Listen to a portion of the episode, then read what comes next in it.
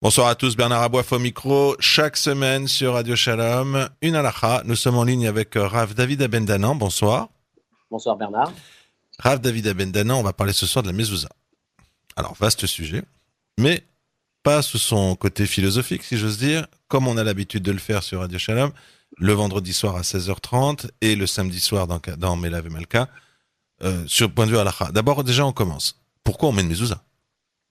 Alors, pourquoi on met une mezouza? Si vous voulez, Bernard, je vais vous répondre la réponse de base qu'il faut répondre à ce genre de questions à chaque fois, parce que la Torah nous l'a demandé. Effectivement, à deux reprises, la Torah nous a demandé Urtavtam al mezuzot betecha ou visharecha. Et vous l'écrirez al mezuzot betecha sur les poteaux de ta maison ou visharecha et dans tes portes. Cette mitzvah de la Torah été écrite à deux reprises, et dans la paracha de Shema et dans la paracha de Ve'ayim Shamoa.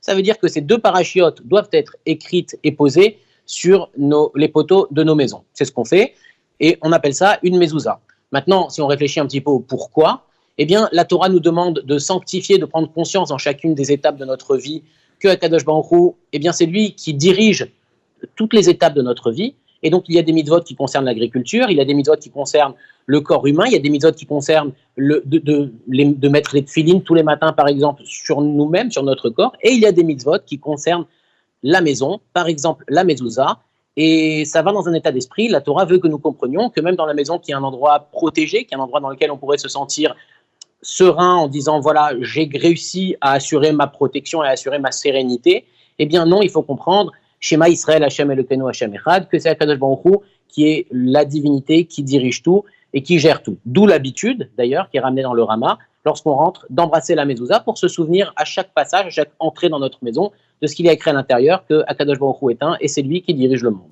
Voilà, le mot que j'utiliserai peut-être c'est à l'abri, mais euh, Rav David Abendanan, vous reviendrez un jour parce que la mezouza c'est bien particulier puisque on nous dit deux choses en fait. On nous dit mais si vous avec votre accord on le fait pas aujourd'hui. On nous dit à la fois vous le faites parce que c'est une mitzvah, c'est comme ne pas mélanger le lait et la viande, mais on nous dit aussi beaucoup et c'est pas de la superstition parce que ça protège la maison. Mais on, et on, va en parler. On, va en parler un peu. Parce que là, vraiment, on a décidé de faire un lacha strict et on tient notre ordre du jour. Deuxièmement, continuons. Beaucoup de gens qui nous écoutent, en fait, ont une mezouza à la porte d'entrée. Peut-être même la majorité des gens qui nous écoutent. Et d'autres, c'est mon cas par exemple, ont une maison, ont une mezouza sur chaque porte à l'intérieur de la maison. Est-ce que moi, par exemple, bon, bah, je fais les choses parce que, parce que j'aime bien avoir des mezuzot partout et que je trouve ça joli et comme vous le disiez, je me sens à l'abri Ou est-ce que la loi, c'est une mezouza par porte? Alors, effectivement, c'est une erreur qui est répandue et malheureusement, vous avez entendu le terme erreur. C'est-à-dire que, alariquement, nous devons de mettre une mezouza à chacune des portes de notre maison. Chacune des portes, c'est-à-dire chacune des portes des chambres. Il faut même être vigilant que lorsque dans une chambre il n'y a pas de mezouza, évitez même de dormir dans cette chambre. Alors sont exclus par cette, euh, par cette loi les, chambres sur, lesquelles il n'y a pas l'appellation, on va dire, de dirat kavod, de chambre dans à laquelle on attribue un certain respect, c'est-à-dire que sont exclus, bien entendu, les toilettes, la salle de bain, ou alors des chambres qui seraient de trop petite taille, pour être très précis, moins d'un mètre 92 sur un mètre 92, mais tout le reste des chambres doivent comporter une mezouza sur leur porte d'entrée. Alors, une chambre à coucher dans laquelle on va s'habiller, on va s'habiller, donc vous on va surtout se déshabiller, excusez-moi. Voilà, surtout se déshabiller. Je voulais rester, je voulais prendre le bon côté des choses. Eh bien, vous allez me dire, donc, est-ce que même cette chambre-là doit porter une mezouza? Oui, elle doit porter une mezouza avec quand même une petite distinction. Vous remarquez qu'il existe deux catégories de boîtiers de mezouza. Certains sont opaques, d'autres sont transparents. Eh bien, il faut faire une distinction. Dans les chambres dans lesquelles nous passons donc de façon bien habillée, habillé, couvert, eh bien, on, un boîtier, on peut utiliser un boîtier qui est transparent, c'est même bien, ça permet de voir le parchemin qui se trouve derrière. Alors que dans les chambres dans lesquelles on risquerait de passer découvert devant une mezouza, eh bien, utiliser un, boîtier opaque. Mais dans les deux cas, mettre une mezouza à chacune des portes de chacune des chambres de la maison. Alors, on va tordre le cou à un autre mythe. Euh, de nouveau, beaucoup d'auditeurs, beaucoup de gens qui aiment Radio Shalom ont une mezouza dans leur magasin. Et franchement, a priori, on a plutôt envie de la mettre tout de suite dans le magasin puisqu'on se dit ça protège. Eh bien, j'ai cru comprendre, mais c'est vous qui allez nous expliquer, que étonnamment, c'est pas le magasin où c'est le, plus obligé, si on peut dire. Eh bien, effectivement, le magasin n'est pas le plus obligé. Bien que nous devons, quand on parle de mezouza, et vous l'avez dit, parler de cette notion de shmira, de cette notion de protection qu'a sur la mezouza, qui fait que dans la mezouza, on est toujours plus exigeant que ce que la loi nous demande.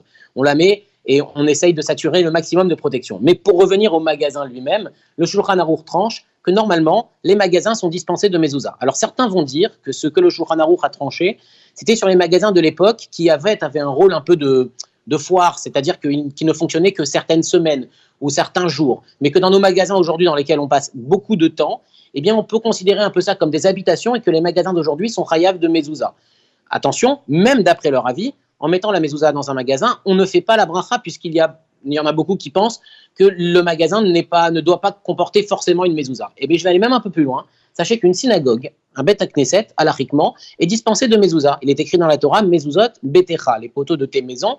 Or, dans une synagogue, on n'habite pas. À l'époque, il y avait des, périodes où, il y avait énormément de, juifs pauvres qui allaient dormir dans les synagogues. Eh bien, sachez qu'on mettait les mezuzot qu'aux portes par lesquelles passaient ceux qui allaient dormir, mais les portes qui ne servaient que à aller prier, eh bien, il n'y avait pas de mezouza.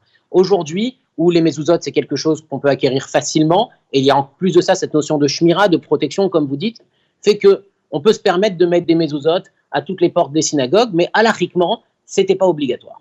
Allez, rapidement, on la met comment? Alors, vertical, pas vertical, penché, penché vers l'intérieur, trois quarts de la porte, etc. Essayez de nous résumer ça rapidement. Hein. Alors, j'essaie de vous résumer ça rapidement. Il y a une marque loquette dans la Gemara, une discussion.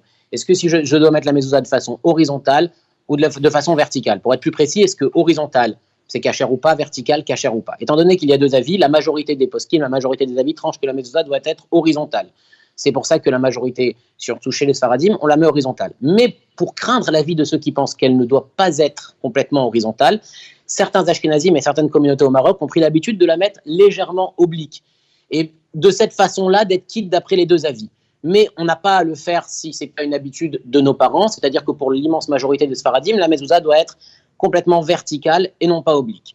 Deuxièmement, la mezouza doit se trouver à, au minimum au-dessus du deuxième tiers de la porte. Donc il faut mesurer, une porte ça fait à peu près 2,04 m, d'accord? On mesure deux tiers et la mezouza doit être au-dessus. Si la mezouza est en dessous des deux tiers, eh bien elle est mal placée. Il faut la repositionner en haut, on n'est pas quitte.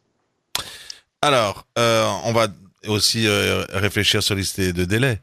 Euh, quand je vais dans un hôtel, je me dis pas tiens, je vais mettre une mezouza. Et pourtant, on connaît les juifs. Si c'était obligé, on aurait tous notre mezouza, on mettrait. Deuxièmement, quand je les fais vérifier, ah, je suis chez moi sans mezouza. Alors, effectivement. Alors, on va, là, vous avez deux questions distinctes. Au niveau du délai, lorsque je rentre dans une maison que j'ai achetée, par exemple, ou que je loue pour plus de 30 jours, en dehors des rêtes Israël, je me dois de mettre une mezouza et même immédiatement de ne même pas passer une nuit sans mezouza, le délai n'existe pas. Lorsque je suis dans une maison donc, que je veux occuper moins de 30 jours, si je suis en dehors des rêtes Israël, je n'ai pas d'obligation de mettre de mezouza. En revanche, si je suis en Eretz Israël dès le premier jour, il faut mettre une mezouza. Et du coup, en France, lorsqu'on achète une maison ou lorsqu'on loue une maison pour un contrat de location classique qui dure plus de 30 jours, l'erreur est commune de dire bah, je dispose de 30 jours pour la mettre. Non, c'est faux, il faut la mettre dès le premier jour. Alors vous allez me dire, mais quand on fait vérifier la mezouza, je n'en ai pas. C'est pourquoi, lorsqu'on fait vérifier la mezouza, on le fait vérifier en deux temps. On fait vérifier toutes les, toutes les des chambres dans un premier temps, et puis dans un second temps, la mezouza de la porte d'entrée. De cette façon-là, on ne reste jamais sans mezuzot à la maison. Wow. Eh ben, on a pris plein de choses ce soir grâce à vous, ah, euh, David Abendanan. Par exemple, il y a une mezouza à la radio. Peut-être eh que ben... c'était pas obligé, mais euh, elle est très bien là où croyez-moi. Et Elle vous protège. Et on a besoin de beaucoup de protection. Chaque semaine sur Radio Shalom, 5 minutes, une halakha avec Rav David Abendanan. Bonsoir à vous. Avec plaisir Bernard, bonsoir.